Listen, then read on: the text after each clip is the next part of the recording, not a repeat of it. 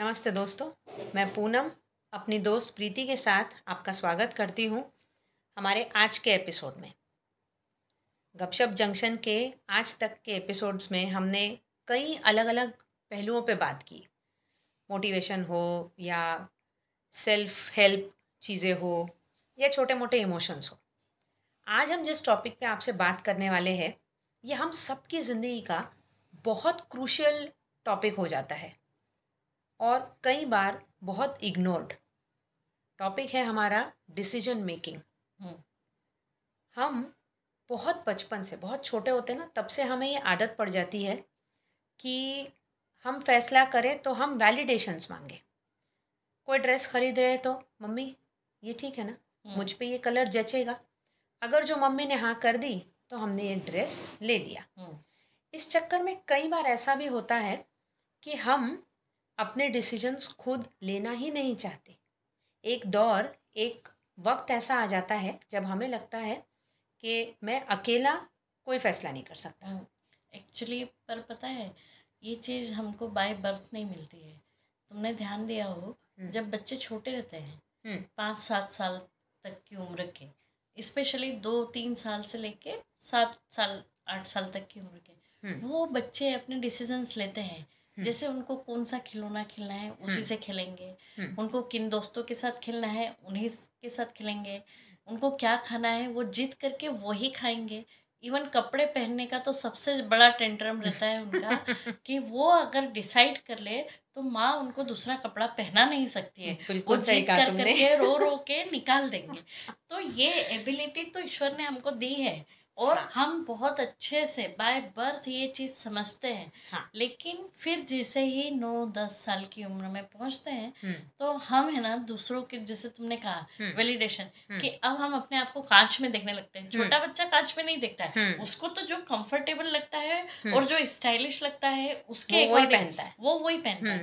लेकिन जहाँ उसने कांच में देखना शुरू किया और दूसरों की नज़रों से खुद को देखना शुरू किया कि वो डिसीजन लेने में कमज़ोर पड़ना शुरू हो जाता है। डिसीजन मेकिंग दो सिचुएशंस में फेल होता है प्रीति, मेरे हिसाब से। एक, जब आप अपने फैसले को दूसरे के तराजू में तोलते हो। जैसे मुझे ये गाड़ी लेनी है, बाकी चार लोग उस गाड़ी को लेकर चार अलग अलग ओपिनियंस बता सकते हैं क्योंकि उनकी प्रायोरिटीज अलग है। उनको गाड़ी जिस काम के लिए खरीदनी है, जिस मोटिव से खरीदनी है वो अलग है। उनके हिसाब से हो सकता है वो गाड़ी उनका काम नहीं कर रही है तो उनके लिए वो गाड़ी गलत है। और नहीं, गलत भी नहीं है, उन्होंने वो ब्रांड की गाड़ी चलाई भी नहीं है। हाँ, मतलब तो उनका जो एक्सपीरियंस है, हाँ, वो जिस गाड़ी के साथ है वो उसी के बारे में, उसी के प्रोस और कॉन्स बताएंगे। हाँ, विच मीन्स पहला है कि आप अपने डिसीजंस को दूसरे के परसेप्शंस के हिसाब से मत तोलिए। और दूसरा, मैंने देखा है कई बार हम डिसीजन लेने से डरते हैं क्योंकि हमको ये लगता है कि आज जो, अगर मान लो मैंने फैसला ले लिया अपनों के खिलाफ जाके या थोड़ी बहुत उनकी बात इग्नोर करके, और मेरा ये फैसला गलत हो गया तो हाँ, तो ये सारे के सारे मुझे बातें सुनाएंगे, ये जो समाज मेरे खिलाफ खड़ा हो जाएगा। हाँ। और ये जो डर है ना हमें अकेले पड़ जाने का या फैसला गलत हो जाने का, ये डर हमको फैसला ही नहीं करने देता। हाँ। तो फिर हम स्टक रह जाते हैं, हम उस डायलेमा में रह जाते हैं, फैसला लूँ या नहीं लूँ, करूँ या नहीं करूँ, जाऊं या नहीं जाऊं। और इस चक्कर में धीरे धीरे वो जो दो से सात साल वाले बच्चे की जो वो डिसीजन मेकिंग एबिलिटी थी, हम उसको सप्रेस कर देते हैं। तो मेरे हिसाब से इन दो चीज़ों को हमें सबसे ज़्यादा अवॉइड करना होगा। अब अगर जो यंग बच्चे हैं उनके लिए तो ये सीखना आसान भी है क्योंकि उनको डिसीजंस, उनके पास अभी काफ़ी ज़िंदगी है ये सोचने के लिए कि ठीक है एक दो डिसीजंस गलत हो भी गए तो कौन सा बड़ा मेरा नुकसान हो रहा है। एक एज के बाद अगर आप आ जाते हो तो ऐसा लगता भी है कि अब मुझ पे मेरी फैमिली भी डिपेंडेंट है, अब मैं हेवायर कोई भी डिसीजन नहीं ले सकता हूँ, मुझको बहुत सोच समझ के सो कदम उठाना होगा। तो मुझे लगता है अगर हमें आज भी या किसी भी उम्र में फैसला लेना सीखना है तो दो चीज़ों को ध्यान में रखना है। एक, अगर कोई फैसला दिल से लग रहा है मुझे ये लेना है तो कौन क्या सोचेगा ये मत सोचो। हाँ, जिसको बोलते हैं आपकी गट फीलिंग, आपका हाँ, इंस्टिंक्ट क्या बोलता है उसके अनुसार, क्योंकि हमारी गट फीलिंग ऐसे मतलब कहावत भी कही जाती है, बोला जाता है कि आपका सेकंड ब्रेन जो रहता है ना आपके पेट में रहता है, जिसे बोलते हैं ना कि यार मेरे को अंदर से कहीं ऐसा लग रहा है हाँ, कि ये सही होगा। इवन हम एग्जाम्स में, क्वेश्चन पेपर में, इसमें उसमें जब एमसीक्यू आते हैं और अल्टीमेटली वही चीज सही निकलती है, तो वो जो गट फीलिंग है आपकी, जो इंस्टिंक्ट है, जो आपको बताता है कि आपको ये फैसला ले लेना चाहिए या ये चीज आपके लिए सही है, तो वो जरूर आपने कर ही लेना चाहिए। करेक्ट। तो ज़रूरी नहीं है कि दूसरे का ओपिनियन लिया ही जाए या इग्नोर ही किया जाए। वो उस वक्त आप डिसाइड कीजिए कि मेरी गट फीलिंग मुझको किस दिशा में ले जाना चाहती है। और दूसरी चीज़ जो उससे भी ज़्यादा इम्पोर्टेंट है, मेरा फैसला गलत हो गया तो, ये बहुत बड़ा डर हम कॉन्स्टेंटली लेकर जीते हैं। तो एक चीज़ याद रखिए, सही फैसले वो नहीं होते हैं जो हमेशा बेस्ट आउटपुट दे। सही फैसले वो होते हैं जो तब तक फॉलो किए जाए जब तक वो मनचाहा रिजल्ट नहीं देते। हाँ। तो आप अपने फैसलों पर भी ये कंट्रोल बनाए रखिए कि तुमको वही करना होगा जो हाँ। मैं चाहता हूँ। हाँ। आज नहीं तो कल एक छोटा फैसला गलत होगा, दो होंगे।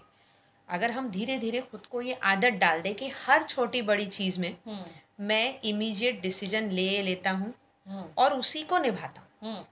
और सबसे बड़ी बात यह है कि एक चीज़ हमेशा याद रखिए, जब आप आपके किसी भी डिसीजन की रिस्पॉन्सिबिलिटी खुद उठाते हैं ना, तो वो आपको फ्रीडम दे देता है। करेक्ट। कि आप अगला डिसीजन ले सकें। मान लो आपका फर्स्ट डिसीजन गलत भी हो गया, लेकिन उसकी रिस्पॉन्सिबिलिटी आपने उठा ली कि हाँ ठीक है, मैंने ये डिसीजन लिया, गलत हो गया तो गलत, लेकिन इस गलती में भी मैंने मैं ये चीज चीज सीखी है। करेक्ट। और अगली बार अगर ऐसी कुछ सिचुएशन आई तो मैं उसमें ये चीज़ जो है ये पार्ट करेक्ट कर सकता हूँ, इसकी एबिलिटी आप में डेवलप हो जाएगी।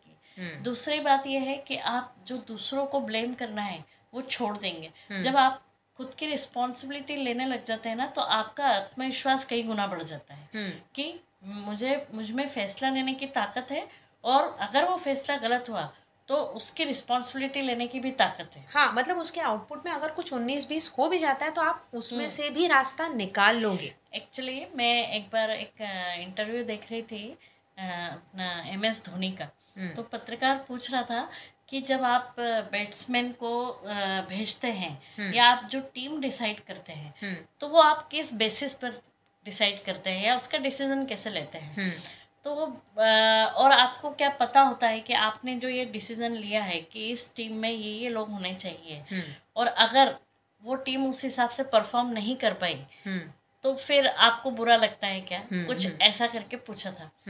तो धोनी ने कहा कि नहीं, जब मैं टीम डिसाइड करता हूँ या जब उसका डिसीजन लेता हूँ तो मैं उस वक्त अपोजिट में कौन कौन है उसके अकॉर्डिंग कौन अच्छा प्लेयर खेल सकता, खेल सकता है उसका लेता हूँ।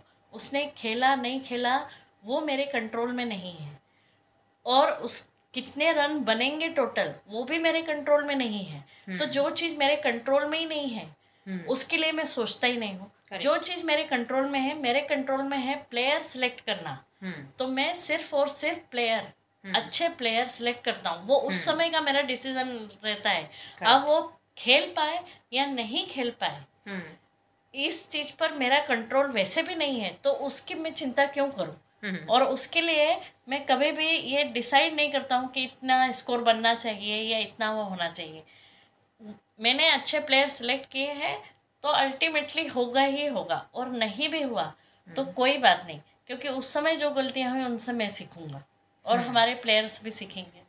वो कहते हैं ना कि जब भी आप फैसला करना चाहो ना तो ऐसा ऑप्शन चुनना जो आपको सबसे ज़्यादा डराता हो, क्योंकि या तो वो सही फैसला बनेगा हाँ। और हिस्ट्री कर क्रिएट करेगा हाँ। या तो आपको कुछ सिखाएगा, आप और ग्रो करोगे, कुछ हाँ। ग्रोथ ही होगी आपकी हाँ। और दूसरी चीज़ ना दोस्तों, सारी बातें एक तरफ।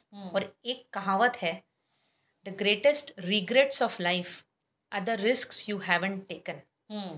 तो जिस दिन भी ऐसा लगे कि रहने दो, मैं कुछ नहीं करूँ, बेटर है कोई कुछ कह रहा है वही करके ख़त्म कर दूँ, ये उस दिन याद रखना वो थ्री इडियट्स वाला सीन कि अस्सी साल के हो जाओगे और किसी दिन किसी बेड पे पड़े होंगे और सोच रहे होंगे कि जिंदगी में उस वक्त वो टैक्सी पकड़ ली होती हाँ, तो जिंदगी कुछ और होती। हाँ, मैंने वो डिसीजन ले लिया होता है, क्योंकि फिर आप ये उस वक्त तक आपको ये नॉलेज आ जाता है कि दूसरों को ब्लेम करने से कुछ फ़र्क नहीं पड़ता है, क्योंकि उस समय मुझ में ये पावर थी डिसीज़न लेने की और मैंने अपने लिए ये डिसीज़न नहीं लिया। दूसरों को दोष दे के क्या फ़ायदा है, कोई फ़ायदा नहीं है। हाँ, करे तो दोस्तों, हमेशा लाइफ में जब भी किसी चीज़ के लिए डिसीज़न लेने का वक्त आए, कोई क्रूशियल मोमेंट आए, तो ज़रूर अपने लिए सोच समझ के, बोलते हैं ना, सुनो सबकी करो मन की। करो मन की का मतलब ही ये है कि डिसाइड आप खुद करो, अपने लिए, अपनी फैमिली के लिए। जहाँ पर आपको डिसीजन लेना है, जहाँ पर आपके पार्टनर को लेना है, आपके बच्चों को लेना है, उनकी लाइफ के लिए लेना है, उनको डिसीजन लेने दीजिए, क्योंकि इसी तरह उनकी भी ग्रोथ होगी। जहाँ आपको लेना है वहाँ आप लीजिए खुद के लिए। ये नहीं कि मुझे कहीं जाने का मन है फ्रेंड्स के साथ और मैं अपने हस्बैंड पे या इन-लॉज पे डिपेंडेंट हूँ और फिर दस साल तक ये रिग्रेट करती रही कि शायद काश मैं उस पार्टी में पहुँच जाती पहुँच जाती करें। तो बेटर है कि, और नहीं भी जाने का डिसीजन है तो खुद लो, ताकि तुम किसी को ब्लेम ना कर सको। और जाना है तो खुद से जाओ, खुद डिसाइड करके। तो हमेशा लाइफ में अपने डिसीजंस खुद लीजिए, अपने बच्चों को इनकरेज कीजिए वो अपने डिसीजन ले सकें, और साथ ही आपके कोई फ्रेंड या फैमिली मेम्बर है जो हमेशा कन्फ्यूजन की स्टेट में रहते हैं, उन्हें भी बताइए कि एक एक कदम, एक एक छोटे छोटे डिसीजन से धीरे धीरे लाइफ में वो बड़े डिसीजंस लेने सीख जाएंगे और अपने डिसीजंस की रिस्पॉन्सिबिलिटी उनकी खुद की होगी। ये उन्हें हिम्मत देता है। इनफैक्ट अगर आप चाहते हो आप अपने बच्चों में ये आदत डेवलप करें डिसीजन मेकिंग की, हमने एक एपिसोड किया था आर्ट ऑफ चूजिंग पर, वो ज़रूर सुनिए। उसमें छोटी छोटी कई ट्रिक्स है जिससे आप आज ही अपने छोटे बच्चों को ये आदत डलवा सके कि मैं जो डिसीजन लेने से डरता या डरती हूँ वो मेरे बच्चे को वो डर ना रहे। तो दोस्तों, बस आज इतना ही। आशा है आपको हमारा टॉपिक पसंद आया होगा। फिर मिलते हैं अगले एपिसोड में एक नए टॉपिक के साथ, इसी गपशप जंक्शन पर शनिवार को। हमें सुनते रहिए। हम अवेलेबल हैं गाना पर, जियो सावन पर, गूगल पॉडकास्ट पर, हब हॉपर पर और स्पॉटिफाई पर। इसके अलावा और भी कई इंटरनेशनल प्लेटफॉर्म्स हैं। तो आज के लिए इतना ही। अलविदा। अलविदा दोस्तों।